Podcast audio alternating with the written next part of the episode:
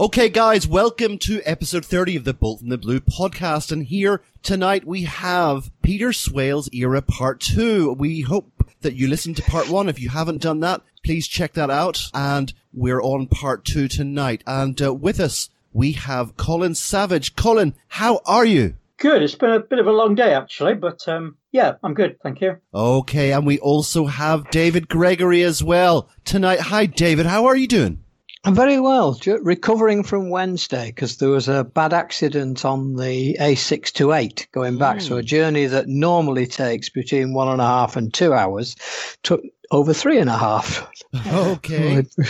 Okay, so what we're going to do is a little bit of a recap, Colin, of where we had got to in episode 1, and then we'll fire on ahead and see how far we can get towards the end. So we'll go for about an hour and we'll get into this. So take it away, Colin. Yeah, so just to recap very quickly, we talked about Peter Swales' early life. We talked about how he became involved in the city takeover standoff that was going on around 1970. He took the chair in 1973. Tony Butt was his first managerial appointment in Easter 1974. And we talked about some of those early seasons. It was a great period for the club. We had some sensible, high-quality players come in. We had a great mix of youth and experience. Although we lost the League Cup in 1974, we won it in 1976, giving Peter Swales his first trophy. And we really should have won the league in 1976-77. We lost out by a point to Liverpool. So that, I think, is the point that we cut off last time. So really, we're at the 1977-78 season. You know, we've won the League Cup. We've come runners-up in the league the following season. So everything looks, from a chairmanship point of view, everything looks fantastic. And the one we brought in was perhaps one of the more controversial players, was Mike Channon. He's nearly 29 at this point, England international, very experienced. Didn't quite work out for him at City, though he stayed with us for about 18 months. But the squad at that point, just to recap, the normal first team is Joe Corrigan, Kenny Clements, Willie Donachie, Tommy Booth, Dave Watson, Gary Owen, Peter Barnes, who were breaking through, Mike Channon and Brian Kidd, who are the older experienced players, Asa Hartford, Dennis Stewart, Paul Power. Colin Bell's injured at this point, and Joe Royle and Mike Doyle are winding down really and on their way out. And 77-78 was a crucial season because I think I'm going to talk about one particular game, which I think was the start of maybe all our problems that we'll talk about in the next few seasons. But at the start of the season, we were unbeaten in the first 4 games, and the 5th game was a derby. And we won that 3-1, and I think we were top. After that game, we were top on goal difference ahead of Liverpool, with both teams unbeaten, as it happens. So it was a bit similar to the situation a few weeks ago. And then the game that I think started the problem was our UEFA Cup tie against Widzew Łódź. We played the first leg at Main Road in mid-September, 14th of September. And Widzew Łódź were, you know, one of the great Polish teams. They should have been, in theory, cannon fodder for a team of our experience and quality. But they had this young lad called Boniek, who was getting a bit of a name for himself. But even so, the game was seemingly well under our control. We were 2-0 up with 15 minutes to go. And then Boniek, I think, came on as a sub. He got a penalty and scored a free kick in the last 10, 15 minutes. City just kind of lost their heads a bit. Willie Donachie got himself sent off. I can't remember the exact circumstances, but I have this vision in my head of him just kicking Boniek into the kippax for no apparent reason when the ball was nowhere near him. But it was most un-Willie Donachie-like. It was normally the most level-headed, calm player you could hope to see. And I think it just got to City, that particular result, you know, having been 2-0 up with 15 minutes to go, and then we drew, of course, 2 away goals. There was some crowd trouble as well when Widzew equalised. And that, to me, was almost the start of our problem. Things seemed to start going wrong from that moment onwards, although we still had a few moments of great glory. The second leg was 2 weeks later in Łódź, and we drew that 0-0, so we went out on away goals. And that seemed to throw us off our stride, because we only won 1 out of 5 league games then till Liverpool came to town, who obviously had been our rivals at the top of the league before we played Widzew Łódź. By the time Liverpool came to town, it was October 1977. Brian Clough was at Forest. By this point, they were well on top, but we were 4th. We were 5 points behind Forest in top place. And I don't know if David was at that game or remembers it, but for me, this was one of the great games I ever saw at Main Road. Liverpool were getting to the point where they were becoming all-conquering at that point. Would Noel White have been involved with Liverpool by that point? Yeah, well, just an update on last podcast, we talked about Swales and his business partner, Noel White, and we said we weren't really sure what happened. A bit more digging that I've done. The way it came across in what I've looked at is that City approached both of them as a business unit, looking for investment. Peter Swales said, yes, we are very interested, and he bought in to City. Noel White didn't. Noel White went to Liverpool, and then Noel White was very instrumental in how Liverpool developed. They both worked in the FA as well, but Noel White did do a lot of very good work, a lot of it behind the scenes, and because he was, I mean, it strikes me looking at that you know, we got the worst part of the deal. That one of them was a much sounder businessman than the other. And as we'd said last week, you know, Peter was the eye for the main chance, and it seems like Noel sort of off you go then. That sort of brings it into more context, because he couldn't. The only way he got into City's boardroom was by buying his way in, and that's what he did. Well, yeah. Well, we had this conversation. I don't want to go over old ground, but obviously the two things in that. One was Peter Swales' story about he saw Sidney Rose and John Humphreys in a pub, which everyone says never happened, including Sidney Rose and Eric Alexander. And also that, it confirms the story that we approached Swales and White. Yeah. So that doubly confirms that you know, I saw Sidney and John in a pub and I went over to say hello and tell them I could help them is a load of crap, basically. Yeah.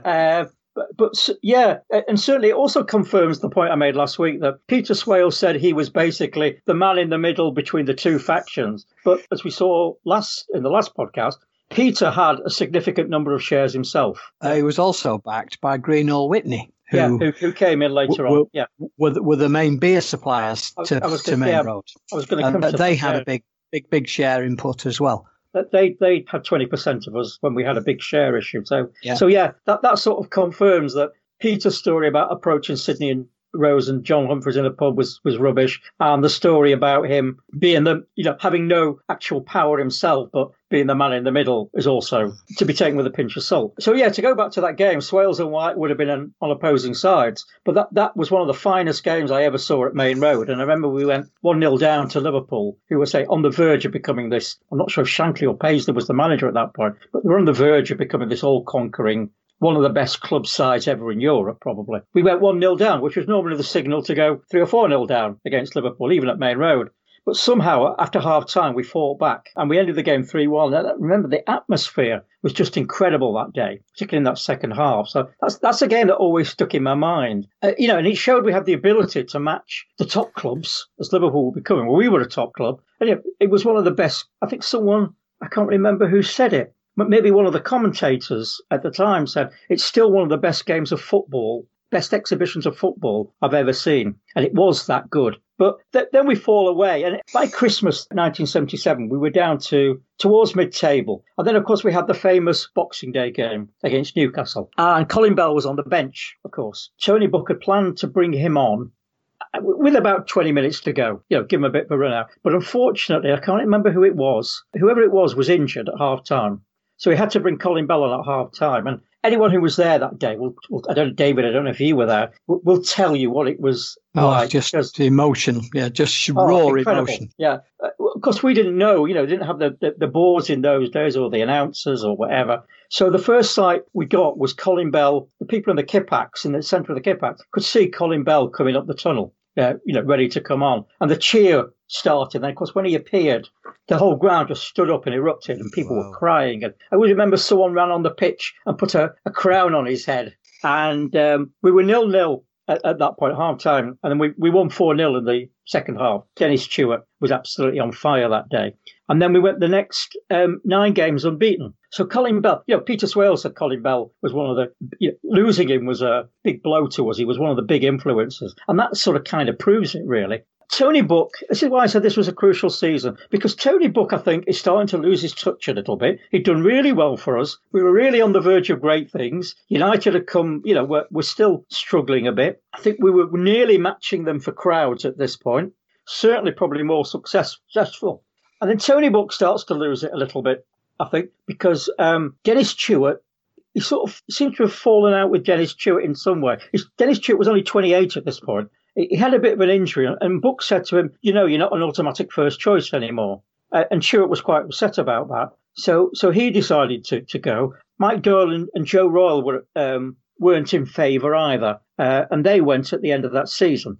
So we've got three real stalwarts. I mean, Joe Royle hadn't been with us that long, but Dennis Tueart and Mike Doyle were real club stalwarts, and Tueart was a very consistent goal scorer. Anyway, that season we finished fourth, but we were 12 points behind Forrest, a Brian Clough Forest, and we were 5 off Liverpool in second place. So, you know, it would have got us into the Champions League these days, finishing fourth, of course, but it did get us into the UEFA Cup. I can't remember how they changed it. So, all right, you know, it wasn't a great season. We didn't really capitalise too much on what we'd done the previous two seasons, but, you know, we were still there or thereabouts.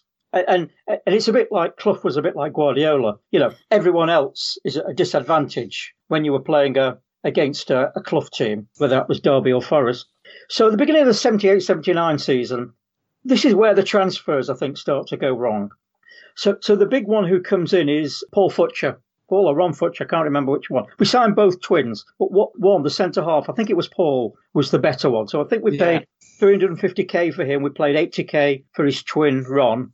And we signed Colin Viljoen, who was the South African playing for Ipswich. Again, very experienced player. I think we signed him.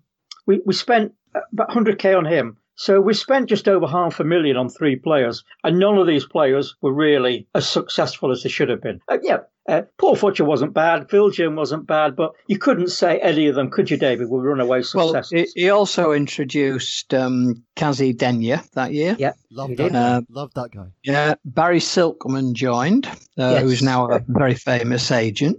But more importantly, we had Ray Ranson, Nicky Reid, and Tony Henry coming up from the youth ranks, where Jed Keegan had come in at the back end of the last season. Now, Jed Keegan never, ever fulfilled his true potential. But in Ray Ranson and Nicky Reid, we had players coming in then that were going to serve the club extremely well in the coming years. When we look back, you know, hindsight is a wonderful thing. You know, we get to the end of the 78-79 season, we're 15th. And the, you know, the gloss that we had before, we lost far too many good players. Dennis has gone, Mike Doyle's gone, Joe Royle's gone, Kenny Clements had gone halfway through that season. He did come back at a later date, but you know, far too many good players gone. And then you've got the clamour for Malcolm. Yeah. Now, it's a wonderful gift, hindsight, but what we have to take into consideration was that decisions are made in good faith. And we can't stand back as City fans and not be involved, because there was a huge clamour for Allison, and a lot of that did come from City fans as well. You know, Well, I was just going to pick up on that, yeah. Sorry, you blame Swales. Well, you blame Swales for it, you know, for doing this. But I think I said before, lots of fans are the same. They're perfectly happy. Leeds fans in their day were perfectly happy to bankrupt the club because they were in the semi-final of the Champions League. The Allison thing is interesting because by the end of 1978, I say, and we were still doing okay, apart from in the league, because we'd got through to the quarter. We'd beaten AC Milan 5-2 on aggregate. In fact, we were 2-0 up over there and threw another 2-goal lead away. But that's a bit different, throwing away a 2-goal lead in Milan than throwing away a 2-goal lead at home to Widzew Łódź. And we beat them 3-0 at Main Road. So we were 5-2 up on aggregate. We won the game 5-2 on aggregate, the tie. And unfortunately, we get drawn again in the quarterfinal, which is going to be played in February, like the round of 16 is for the Champions League. We probably get the toughest team left in, which is Borussia Mönchengladbach. Because there were some teams you'd have loved to have got, and probably that's the worst draw we could have got. Yeah. So, by the end of that year, we're doing well in Europe, but in the league, we're 15th. And Peter Swales is seeing attendances going up. They're dropping by about 3,000-4,000. And when you've got to give Peter Swales credit, he made season tickets very cheap. His dream was to pack the ground every week, and he was prepared to sacrifice some revenue, potential revenue, to do that. So I think the top price season ticket, main stand, you know, middle of the main stand, was £37 a season. I think you pay 11 quid to stand on the Kippax. I think we paid 18 quid in the North Stand, if I remember rightly. So, you think about that, and you put your 21 games as well. Yeah, it's fairly astute because your season ticket monies are paid up front in those days. Yeah. So if you were looking for some money to invest, then use your season ticket monies because you're getting them in early, and it helps you to buy the player that you think might make a difference. And season tickets were a relatively rare, not rare phenomenon, but they weren't quite as prevalent as perhaps they are now. So I think we had about 25,000 season ticket holders, which I think was possibly the most or the second most that any club had. I'm not quite sure on that. When we're looking at Peter's dream is to overtake United. So, we've got a bit of a slump in form. Tony Buck's £500,000 that he's paid out for players is not the best investment, probably. And the one problem that gets talked about is that Tony Buck's coach assistant was a guy called Bill Taylor.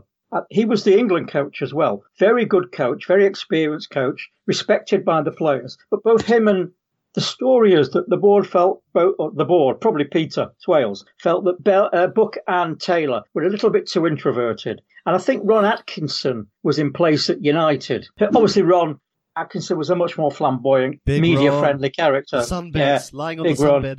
Oh, no, sunbed. But Big Ron's joke about Peter Swales was that Peter used to carry a card saying, in case of emergencies, call a press conference. So I think Peter looked across there's this obsession with United he had. He looked across the road and saw this flamboyant character that we had, saw us in a bit of a slump and thought, I want one of those. And, of course, Malcolm was the obvious one. How well were United doing at this time, though, just by comparison? Average. Yep. Yeah, not certainly not brilliant. But, again, that obsession that we lay at Peter Swales' door, we all have to share some of that blame. I remember taking Victoria to a game, the end of the 94-95 season. We got beat at home 3-2 by QPR.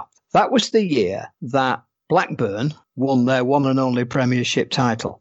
And we were, and I include myself because I was singing it as well, more concerned about United losing the championship, where's your championship now, scum, than actually losing our last game to QPR. As a fan, you pick up the fanzines at the time, and it was 60% of the content was slagging off United. So it wasn't just Peter Swales that was obsessed with United. A lot of the fans were obsessed. Not as much now, but we still sing. I mean, why do we sing Man United songs? Let them worry about us. Let's forget about United, other than to laugh at them. But, the park the bus and all the rest of it. It's enough, let them worry about us. And that obsession wasn't solely Peter Swales. He was in a position to do something about it. I love that song, Park the Bus, Man United. It's just so cheeky. Yeah, but it's, I preferred Mind the Gap. Well, when we said it in the last podcast, and it's worth saying again, had the board been of one mind back in the 70s, then we could well have overtaken United. Yeah. If we'd had everyone pulling in the same direction, we could well have overtaken United. But the harder we tried, the worse he made. But financially, we were a long way behind them. So when it came down to buying the better class of player, we were not in the same league.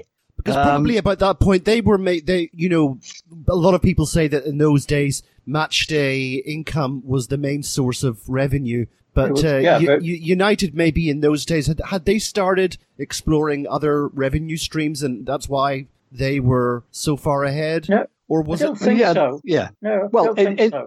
Just the attendance for that game I've just mentioned, the last home game, 94-95, was 27,850. Now, we had more than that.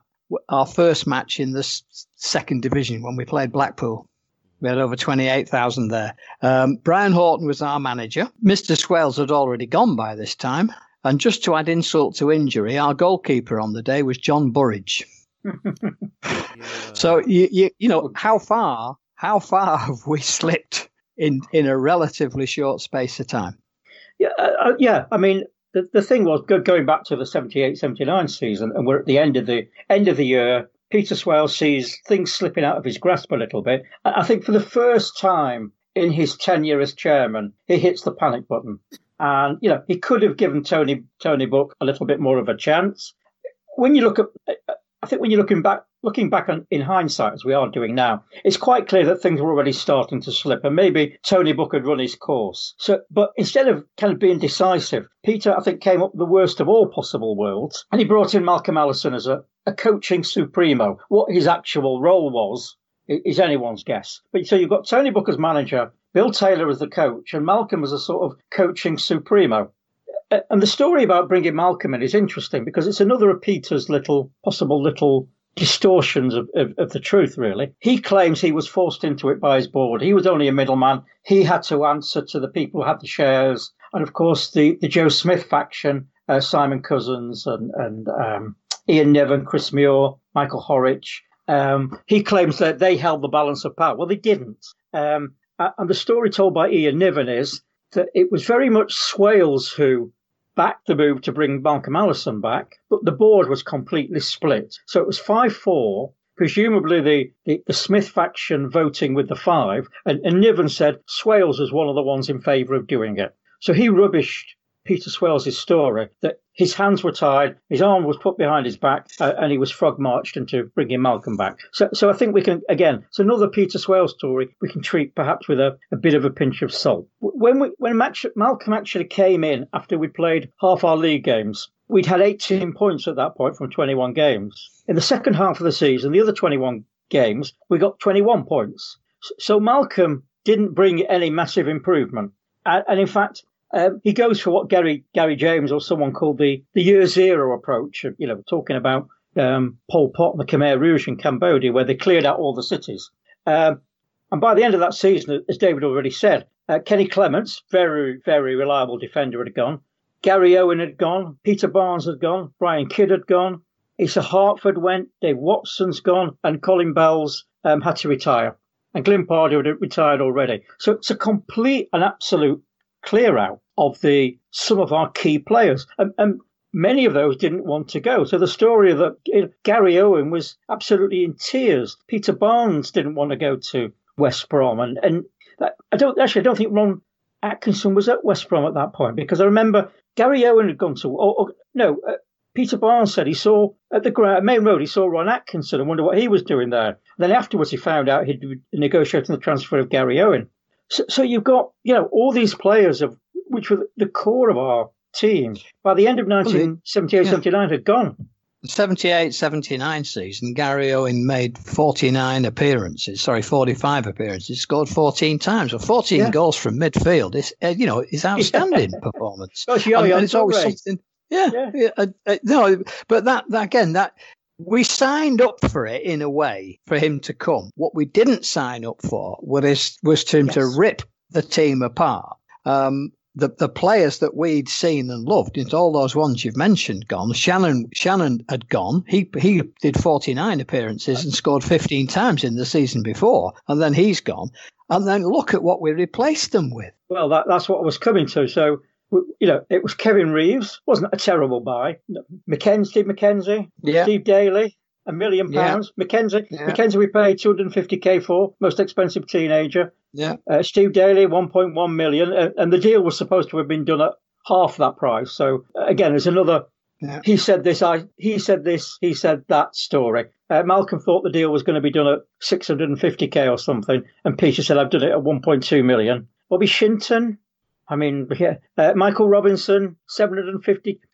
So there's the story, maybe apocryphal, about Michael Robinson. He was a young player at Preston. Preston. Had a decent reputation, but he was a young player, pretty unproven. And the story is that Peter Swales approached whoever the Preston, I think it was someone quite well known. Was it Bobby Charlton or someone like that? I don't know. Anyway, approached the Preston. Well, he did go there, yeah. Or someone, yeah. And said, I want Michael Robinson. I'll give you £250,000.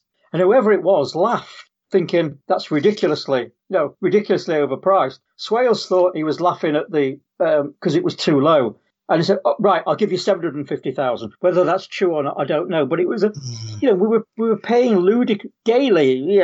Steve Daly, you might be able to argue, it might have been worth it, but we were paying ridiculous prices for unproven or lower quality players than we'd let go. We gave Steve Daly a 10-year contract because originally Malcolm offered him a 5-year contract with a 5-year option, and Steve Daly is supposed to have said to him, "I want to spend the rest of my career here." So Malcolm or Peter Swales, whoever, said, "Right, well, let's just make it a 10-year contract."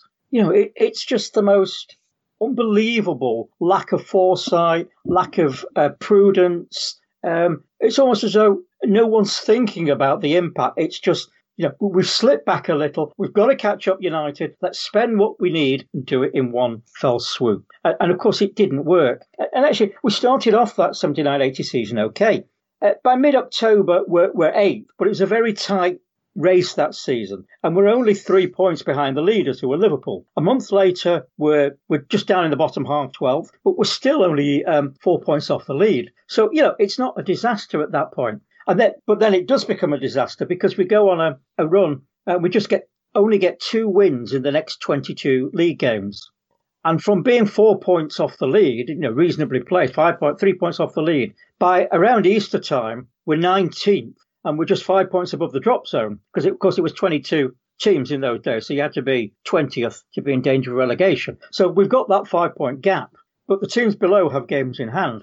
And we should also say that was the season, 79-80, was the first of our cup upset seasons, where we went out the FA Cup at Shrewsbury, snow-covered pitch. And we'd lost to Borussia Mönchengladbach in the UEFA Cup. And again, Malcolm, instead of putting out his most experienced team, he left people like Brian Kidd on the bench and gave Nicky Reid his full first-team debut in the UEFA Cup quarter-final against the most fancied team. About the only good thing is that Dennis Stewart has come back from the USA at this point. But we end up finishing 17th, and our top scorer is Michael Robinson with nine goals in the league. I'm just looking at league goals, eight league goals. On top of that, our turnover is 3.8 million. And we've made a loss of 1.7 million on that.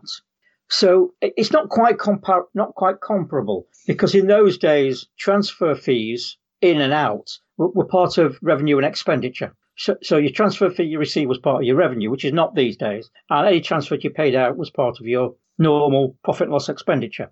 So you've got to take that into account. But if you think, a rough equivalent would be us losing something like 225 million on our 500 million turnover. Looking at the cash flow statement, we'd gone through nearly £2 million cash net. So we'd spent cash 2 million more than we'd earned. And that's on a turnover of 3.8 million. By this time, we've now got a bank overdraft, and we're paying bank interest of 100k a year. Season ticket sales for the next season are well down on a very disappointing performance. And if you look back, 79-80, Swales first got involved in 70-71 season, I think. It's a decade where it promised so much that started with us as top dogs and United as failures, but has ended with a complete, we've not achieved our potential. We've been to one League Cup final and won. We've been to one and lost. We've got a runners-up spot. We've come fourth. But we're down in the lower reaches now, and United are starting to head back up. So it's a complete turnaround, I say, from where we started the 70s to where we finished it. As David said, the first signs of unease about the amount and the quality of the signings we were making.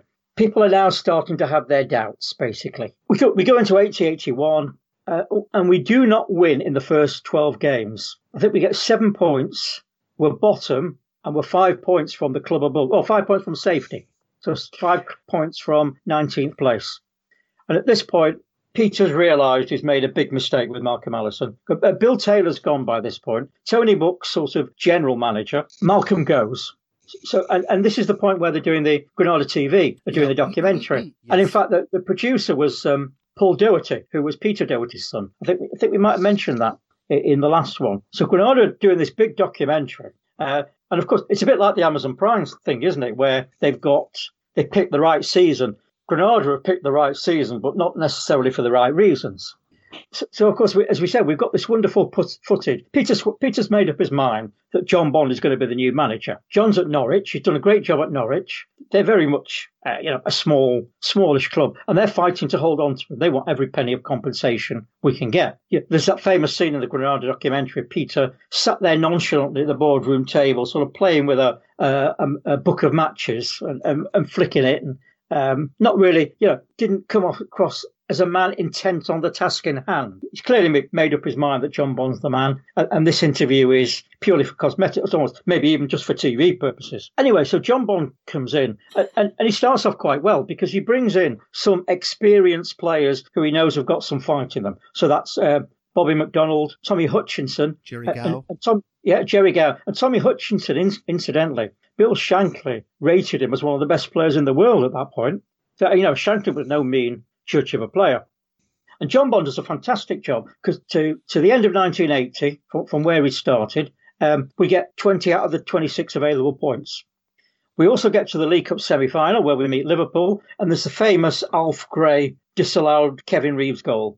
And the feeling was if that goal, Reeves is supposed to have fouled or jumped on the back of someone, and it was never, there was never anything conclusive to prove that. And everyone felt that if that goal had been allowed, we were on top. We might have gone on to win that game 2-0. We went to Anfield, and I think Liverpool won that game 1-0. We went to Anfield and got a 1-1 draw. So we'd missed another League Cup final. However, at that point, we were doing quite nicely in the FA Cup. So we'd beaten Palace 4-0 in the third round, as luck would have it, as often has. Norwich, we were drawn against Norwich in the fourth round, which was John Bond's old team. We stuffed them 6-0. We won at Peterborough in the fifth round. And we got Everton in the sixth round, the quarter-final. We drew at Goodison, and then we brought them to Main Road and won 3-1. So we're into, we've got to a League Cup semi-final, and we've now got to an FA Cup semi-final, and we're playing Ipswich, and Bobby Robson was the manager. Very good team in those days. In fact, they were on for a treble because they were fighting for the league. Obviously, they were in the FA Cup semi-final, and they were doing quite well in Europe. So they were on for what would have been a first treble of its, a league and cup double and a European trophy. And Paul Power, I think, is scoring in every round of the FA Cup. Paul Power, yeah, he hit a great goal, and so we're in the FA Cup final. And at this point, there's very much a feeling that City, after the disaster of the Malcolm Allison second coming, John Bond has not only stabilised things, but he's actually turned them round. We're playing with a bit of flair. He's getting the most out of his players. And if you think back to Malcolm Allison and Jose Mourinho at United, again, there was a sense that he wasn't getting the best out of the quality that he had. So John Bond did a fantastic job, but there's a problem brewing already in the background. As we said before, the board was very split on getting rid of Malcolm Allison. And John Bond always felt that the Allison faction never accepted him. Come on to this in a second. But of course, the league was a bit of a write-off. So, we'd done okay. We were safe. I'm just trying to remember where we came. We 12th. Came 12th. Game 12. So we're quite safe. But, we've got the chance of glory in the FA Cup final. And, of course, we go to Wembley. We play Spurs. Spurs have got Ardiles and Ricky Villa. They've got Glenn Hoddle, Garth Crooks. They've got a really good team. Much more expensive team than we've got. Because John Bond's operating very much under financial constraints because we've kind of emptied the coffers. We've gone down the back of the sofa, we've emptied the kids' piggy banks, and there's not much left in the till. So John Bond's got to get by on what he's got, and Spurs have got this wonderful all-conquering team. I think Spurs had floated on the stock market, so they were awash with money. Yeah, and, well, it was that they were the class outfit. A lot of very, very good players, and we worked so hard. I was living in London at the time and working in retail. My Saturdays were very, very hard to get off. But in those days, you could rock up to a match, pay on the gate, and go in. One of my managers was a big Sunderland fan. And we struck a deal at the beginning of that season to say if Sunderland are in town or City are in town, we'll go together. The cup final was the Centenary Cup final. So tickets were like gold dust. And my late mother-in-law, God bless her, rang up and said, I've managed to get 2 tickets for you for the cup final. She just had ears like a bat when anybody said tickets and City. And she'd managed to get these tickets from a news agent, strangely enough, which was the work building I was in, in Manchester, who said he couldn't go. He got tickets, but he couldn't go because of work. And my wife had said, you can't not go with Ray because you've been to all the games with him. And he's as neutral as I suppose you can get. we're 1-0 up. And he said, the only way Spurs are going to score is through a miracle. He said, because every time they got the ball, there was one of ours at them. In a way, very similar to some of the games we see now, where we didn't have all the stats, but every time our dealers got the ball, there was a tackle and a clean tackle to dispossess him, and they had no answer to it. And really, again, it's one of those how different life would have been had things worked out for us. Yeah, we had to score for them, didn't we? Yeah, free kick. Bounced off it. I was 10 years old watching this, transfixed, as a child, staring at this tiny little black and white portable TV in my bedroom. Friends outside, Liverpool fans all jeering and waiting to see me whenever I came out. But we didn't get beat on that day. But oh my gosh, Tommy Hutchinson. It was a one-man show in the end there, wasn't it? He scored them both. He scored our goal as well. And then that header, it sort of hit the back of his head and looped over Joe Corrigan into the net to equalise for Spurs. Oh, my gosh. Yeah, that was our moment. It was. And John Bond, actually, you think that having been in the position we'd been in early in the season, we'd got to an FA Cup final, but we hadn't won it, but we hadn't lost it. But apparently there was some sort of incident between John Bond and Peter Swales and the other directors back at the hotel in the evening. I don't know what it was, but John Bond said, I should have walked out at that point. Because basically he always said he got on quite well with Peter Swales, but he said Peter couldn't take defeat. It wasn't defeat. He said he couldn't bear not winning. He spent all this money, he wanted to win something, and something went on between them. And John Bond was most upset. And subsequently, in a later interview, said, I really should have walked at that point. Don't know what it was, but obviously we went to the replay, which we lost to the famous Ricky Vieira. I can give you a quick story about how things seemed to be on the up. Like, we didn't know what was going on behind the scenes, of course. I was doing my accountancy finals about that time, and I couldn't go to the match. I was on a course or studying, couldn't do it, or in the middle of exams even. I can't remember exactly. But we had tickets to see Bruce Springsteen. And I had to make the decision. Thursday night, do I go and see Bruce Springsteen or do I go down to London? Well, it wasn't much of a decision. I couldn't really go down to London. But I'm there thinking, well, yeah, we're doing quite well. We'll be in another cup final. I may never get the chance to see Bruce Springsteen again.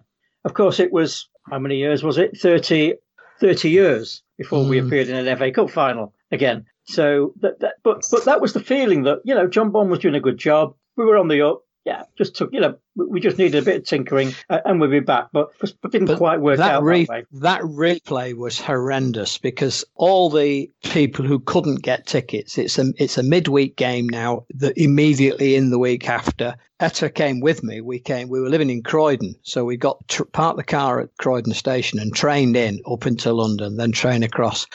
And I've never seen so many rough-looking buggers in all my life going to a game. We only had, City couldn't take full allocation of the tickets, so they were all over us, and they were lighting flags and throwing them down into the paddock where we were.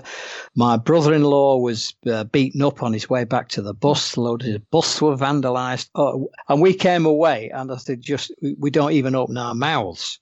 And even coming out of the train station at Croydon, I could still hear, Tottenham, buggers are everywhere.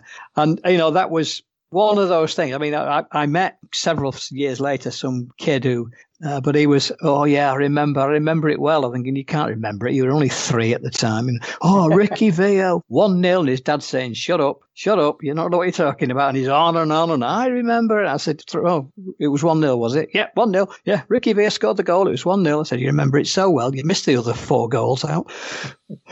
Yeah. So, there was definitely a feeling. I mean, that game was obviously... upsetting, but Spurs should have won the first. Yeah, they should have won the first. Yeah, they had the quality, artists against artisans, as David said. But there was a feeling that the bad old days of Malcolm Allison were behind us and things were on the up. But little did we know. So we go into 81-82, and of course Martin O'Neill comes in again, another good signing, and Trevor Francis. That's the Trevor Francis signing, and Peter's done this deal for Trevor Francis right at the last minute. Apparently, John Bond said Peter Swales told him that we couldn't actually afford it. And Bond said, we've gone this far, you've let me go this far, and you're now telling me the deal's not going through. He said, that's it. That's all the excuse I need to walk away from this club. And somehow, I think we borrowed, begged, stole it, whoever. Swales found the money, but we were paying Apparently we were paying Trevor Francis 100k a week, which was absolutely crippling us. And that was a £1 million signing, wasn't it? And a £1 million, we had to find the cash. Yeah. So, Kevin Bond also signed, which created a bit of controversy, because I think he was on more than anyone else and the manager's son. Asa Hartford came back. So Dennis Stewart was back and playing well with Trevor Francis. They worked well quite together. But Dennis Stewart got a bad ankle injury, which basically finished him for the season. And that season was another memorable one because it was our last win at Anfield, Boxing Day 1981. On the following game, on the 28th, we played Wolves and beat them. And so we went into 1982, top of the league, although the team behind us had points in hand. That was the high spot, really, of that season. We ended up back in 10th, and we were when we beat them in Boxing Day, they were 12th, Liverpool, and we ended up 29 points behind them. So we had a real slump that kind of 82, the second half of the 81-82 season. Our loss was just under £1 million, and our total debt had built up to £2 million, although some of that was for building work.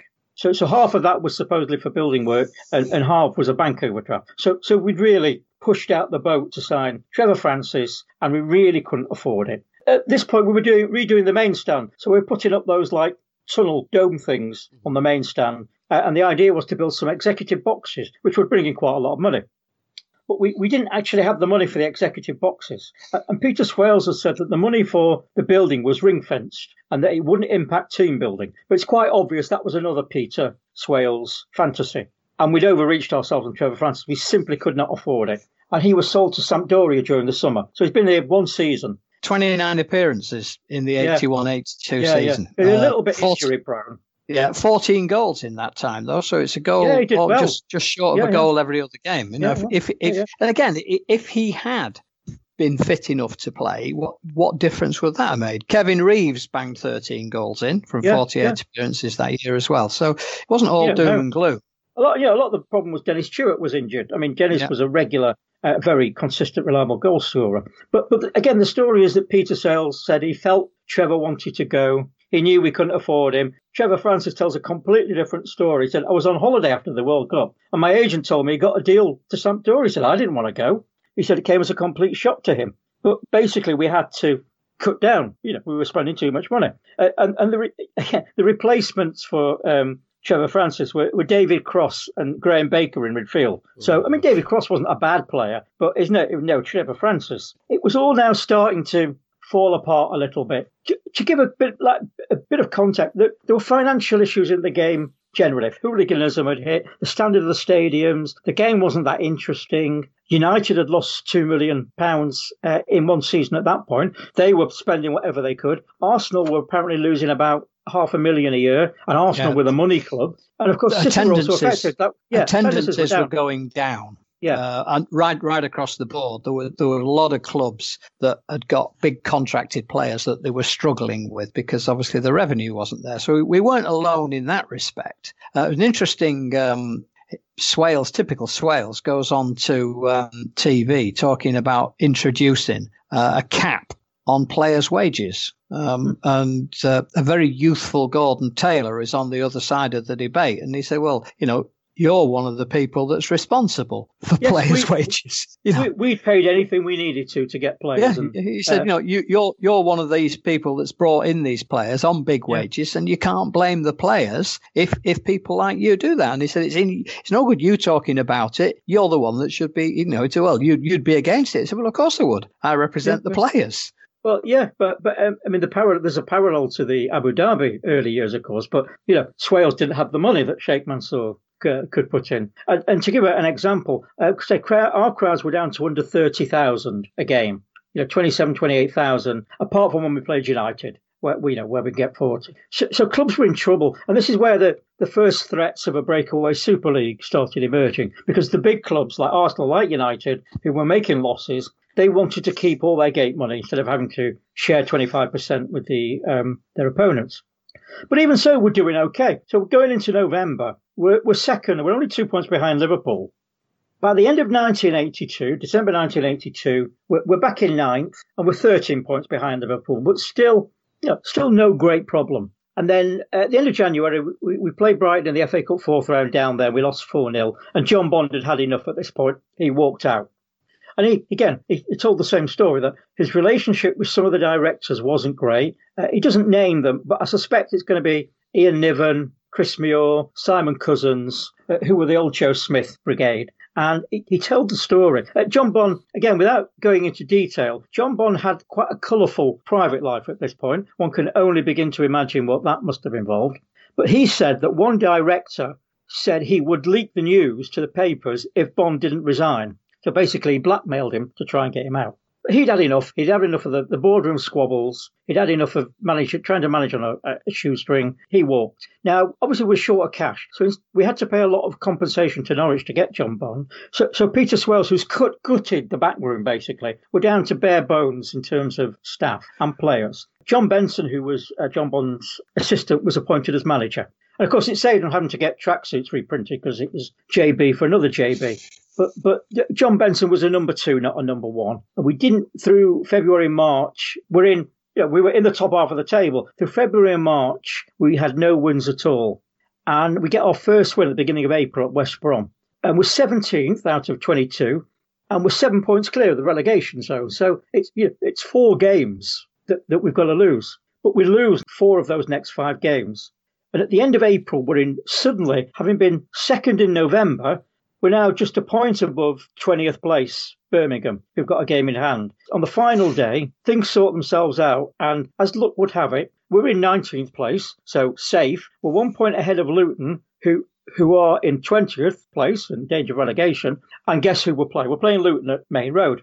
Now, even so, it's a game we should have won. Again, nothing goes right, and just a few minutes from the end, Radi Antic famously comes on for Luton. What was the one thing we as fans always knew City couldn't do? And that was defend. We needed to be on the front foot. We needed to attack. And Benson set the team up not to lose. Which was all we needed to do, yeah. Exactly. But right from the I was in Platt Lane with my brother-in-law watching this. And he's 10 years younger than me. So I was, 30? So he's in his early 20s. I'm in my early 30s. And he just could not believe. And he said, why are we doing this? Why are we, passing the ball back? Why are we falling back all the time? I said, there's 30, 40,000 people in there. So I said, don't do this. Go forward. If we had gone for the game, we would have won it and we'd have been. Yeah. But, and it's only, it's 2 years after the FA Cup.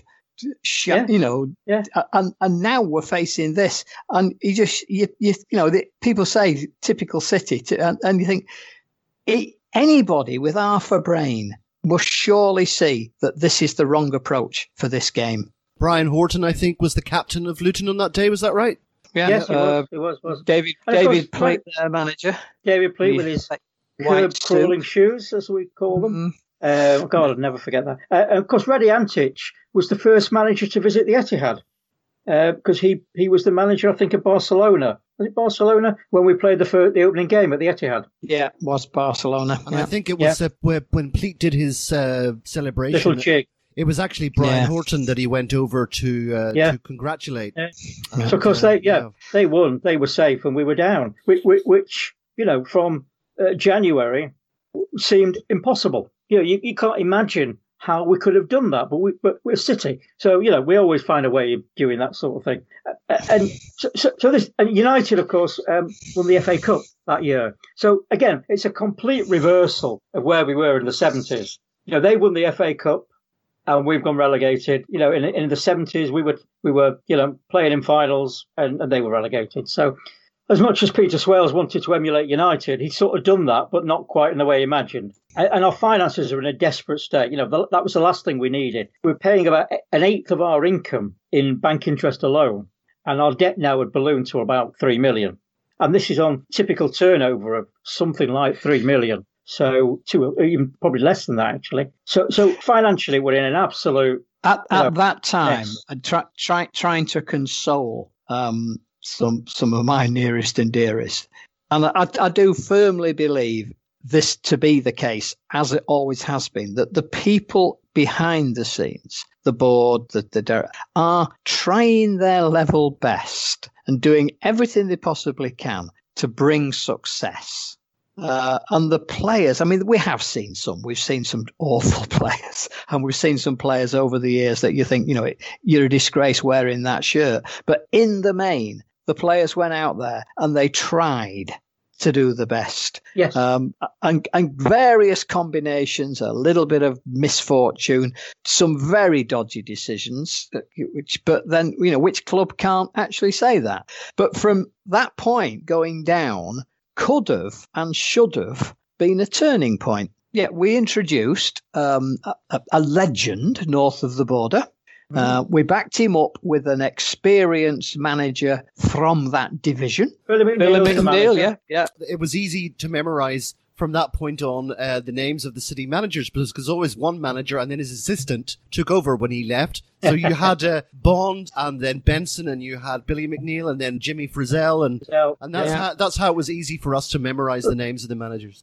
McNeil set about transforming as much as he could, and he brought in, you know, people that he knew he could trust to do the job. The likes of Derek Parlane, Jim Tolmy, Neil McNabb and Mick McCarthy. Two names even today Scottish that resonate with City fans. City became Scottish, basically, didn't they? Yeah, yeah. He brought players in he knew would do a job at that level. He had Jimmy Frizzell. Yeah. You know, again, he's setting us up the right way, but the cupboard is absolutely bare. And it's interesting, Billy McNeil struggled to settle it. He nearly went back very early on, but he was persuaded to stay, and you know, he makes a good job of it. So we were challenging for promotion up to around Easter time, but we fell away, and we ended up fourth, 10 points. We were 10 points off the promotion places. So it was okay, but not really good enough.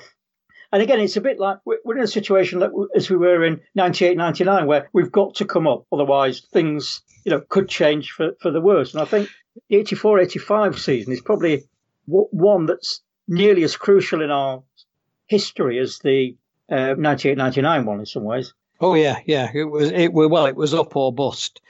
Because you knew you couldn't hang on. McNeil was doing a reasonably good job for us, and you know, there was actually at that point some good younger players coming through as well. Yeah, the youth team started to come through. Yeah, you had this sort of balance that promised a great deal, but then, you know, that's that City who promised a lot. You know, but it's a sort of balance we had back in the 70s, isn't it? Where we had this core of very experienced players, Brian Kidd, you know, Joe Royle, Mike Doyle, and players like that, Tommy Booth. Yeah, yeah. And we had the good youngsters, you know, the Gary Owen, Peter Barnes, Paul Power. Yeah, but again, with McNeil, he's, you know, we always read how many managers he went through, Swales that is, in this time, but not all of the people actually were sacked. You know, quite a lot of the managers had had enough and slung the hook, and Billy McNeil actually had the distinction of taking two clubs down in the same season. Yeah, but even so, I mean, if we're talking about Peter Swales, he's not making knee-jerk decisions at this point. The knee-jerk decision he probably made was to get rid of Tony Buck. Well, not get rid of Tony Buck, but move him aside, bring Malcolm Allison in. Yeah, but still, he's making. Yeah, John Benson was a temporary appointment, I think. Really, it was always intended to be, but he's still making good decisions. Yeah, ish. As I say, for the first season stabilised it. Second season got us promoted, so you can't really complain. You know, I'd like to have seen him stay a bit longer and finish the job. But he went in September 86. Yeah, so that 84-85 season was quite a crucial one. I mean, the crowds were down among the, you know, the 21,000-22,000 level at this point, but as a team we're doing quite well. So by the time we get to mid-March, we're top of Division 2, and there's a 5-point gap to Blackburn in second, and by this point it's 3 points for a win. And then, of course, being City, we nearly managed to screw it up, and we have a barren spell. You know, at the business end of the season, there's no win in 6 games. We only get 3 points, and we're down to fifth, but we're only a point off the promotion places. But Oxford and Birmingham were the top two teams at that point, and they're 6 and 5 points ahead of us, respectively. So we're aiming at third place, really, unless we put a big run in or they fall apart. Just being clear for the listener, so after John Bond leaves, then Benson, his assistant, takes over at the end of that season. Billy McNeil comes in. Yeah, beginning of the 83 season. Yeah, and 83, 84. He doesn't get us back up in the first season in charge, but gets us back up in the second. Yeah. Yep. Yeah. That year was as we were winning our last game against Charlton, where Paul Simpson had an absolutely stunning game. That was the same afternoon that the Bradford fire tragedy happened, which kind of took the gloss off proceedings somewhat. But anyway, he's done the job. We're back in the first division. Things are still tight financially. We're still trying to make up ground that we lost from, Malcolm Allison coming back and Trevor Francis. And it's an unremarkable season in the league. But we actually do get back to Wembley in the full Members' Cup final. But at that point, against Chelsea, from Europe and against Chelsea. And we had to play it. Both of us had played the day before in a league game. We played the Old Trafford Derby. Imagine what Pep would say if we had to do that now. But anyway, it's a very exciting match, 5-4. One of the most exciting games played at Wembley. But, it's a fairly meaningless trophy, really. But the other big thing is that the youth team won the FA Youth Cup that season, which is just as well, as our debts now are up to £4 million. So at this point, money's still very, very tight. And Billy McNeil's feeling the strain a bit. But he's done 3 seasons with us. And he's got us up out of the championship on little money. Him and Jimmy Frizzell have done a really good job. And then I think we're going to close it off at this point. But we're into 86-87. Billy McNeil's the manager. We've had a season of consolidation in the first division. We're not going to win it, but we're there. We're back there. And at this point, Freddie Pye was apparently appointed director in charge of team affairs. And according to Billy McNeil, Freddie Pye was a great pal of Ken Bates, who was Chelsea chairman at the time. And somehow Ken Bates managed to convince Freddie Pye that Gordon Davis was the man solve his problems. So McNeil said he didn't want Gordon Davis, but he was told he was going to have him. He didn't really want to get on with Freddie Pye particularly. He felt he was the team manager. It was a bit like Mancini, really, and Brian Marwood and Chicky Bagheera Stan. He was the team manager. He wanted to run things. He didn't feel comfortable having someone sitting over his shoulder and had no intention of kind of working with him. So partly that's, I guess, his fault, but Freddie Pye wasn't a football man. He was a scrap metal merchant. And a few games into the season, Billy McNeil accepted an offer from Villa. Everyone told him not to do it because Villa were in a bit of trouble. But he just wanted to get, I think he just wanted to get away at the time. And he went to Villa. And of course, as David said earlier, he achieved the uncomfortable record of relegating 2 teams in 1 season. And I think United have got Ferguson at this point, and they were backing him financially. And funnily enough, they backed him. They sacked Atkinson a few days after we'd drawn 1-1 there at Old Trafford. So of course, touring with us was considered a sacking offence, really. But we didn't start that campaign very well. This is really when the campaign against Peter Swales started in earnest. And I've got, just looking at Gary James's book, Swales was claiming he'd improved attendances. And basically, our attendances had gone down from the 3rd best in the league to averaging out under the 20,000 mark. So there was a leaflet put out by a group of season ticket holders in the main stand, which basically was casting doubts on Peter Swales' competence, proving that his claim to have improved attendances was actually a drop of 12,000 from 73, when the average was 32,000. It had gone up. And now, 13, 14 years on, we're down under 20,000 attendances. So this is really the start of the Swales out campaign, but it took a few years to come to fruition. We've been relegated. We've got to go to West Ham on the last game of the season. And this was the start of the love affair between City and West Ham fans. Because West Ham, as I know from personal experience back in the 70s, was not a very welcoming ground for an away supporter. I can't remember what season it was, but a few of us went down there on the special train. And it was so violent in there. We came out before the kickoff. Because in those days, you had to get in quite early to get a space. But there were so many fights breaking out, and they were so clearly intent on trouble. We just decided it wasn't worth it. Didn't even see the kickoff of that game, let alone the final whistle. So it was a bit of trepidation. We were at West Ham on the last day. We lost 2-0. We were relegated. And all the West Ham fans started to come on the pitch towards the City fans. I wasn't there that day. And anyone who was said they were getting a bit frightened. But the West Ham fans gathered in front of the City fans and started singing, "You'll be back, you'll be back."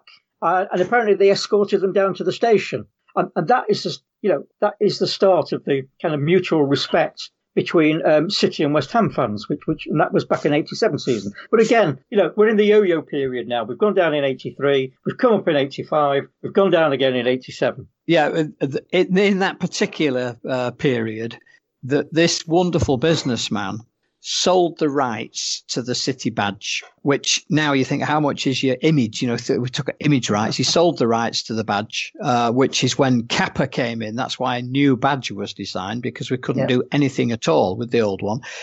He also agreed a flat rate for the city shop. Now, there wasn't a time, you know, you didn't go in, you got one scarf and that lasted you for years. You know, people didn't go into the store, not like now where you see everybody coming out with bagfuls of goodies and bagfuls of swag, and everybody, you know, replica shirts weren't. Well, it was just a counter, wasn't it? And Janice Mum, Stan Gibson's daughter, was behind the counter usually. But it's a flat rate rent, boom, yeah, just really to get it out of the way. So somebody could have made a lot of money in those days. But this is where a chap called Imre Varadi crops up. Yes, this appeared 35 times for us in the 86-87 season. And for our younger listeners, this is where the banana came from. Imre Banana. That's right. Imre Banana, the story goes, the people, they couldn't pronounce his name, so he was called Imre Banana. And City was the first club to actually introduce inflatables. And the inflatable, of course, was an inflatable banana. Mm. You've got a goalkeeper called Perry Suckling appearing in that time, and he was, oh dear, oh Lord. A fella called Grealish, actually Tony Grealish, John Gidman, who came to us from Aston Villa, an England international, actually. Kenny Clements had come back by this time, having been away for a little while. So it's, you know, Paul Molden was another one, made his breakthrough. The youth players like Redmond and Paul Lake and David White are beginning to come through. They come through under Mel Beach. But there was a lad that we bought from Blackpool called Paul Stewart. Yep. In that season. And he didn't stay with us for very long, but the following year, 87-88, which we'll touch on next time, Paul Stewart played 52 times and scored 28 goals.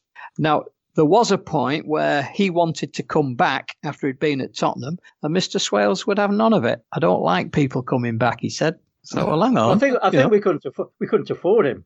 Yeah, well, that's... Well, I think we're sort of straying into the area of part three, guys. No, they're called teasers, Mike. Okay. So shall we wrap it up there, guys, for part two? Yeah. Part three, we'll talk about again. You know, the our mini renaissance in the late '80s, early '90s, and then the end of the Swales era. Right. Okay. Forward with Franny, except it wasn't forward. It was backward. Gosh, we could just talk about this for easily another hour, I'm sure, but we've got to tie it off. So, listeners, I hope you've enjoyed that. The next time that you'll hear from us will be after the Everton game, where we'll talk about what happened there, and we'll also go back and look at what happened at Hoffenheim. Until then, we'll stop here, and as always say, have one on us and up the Blues.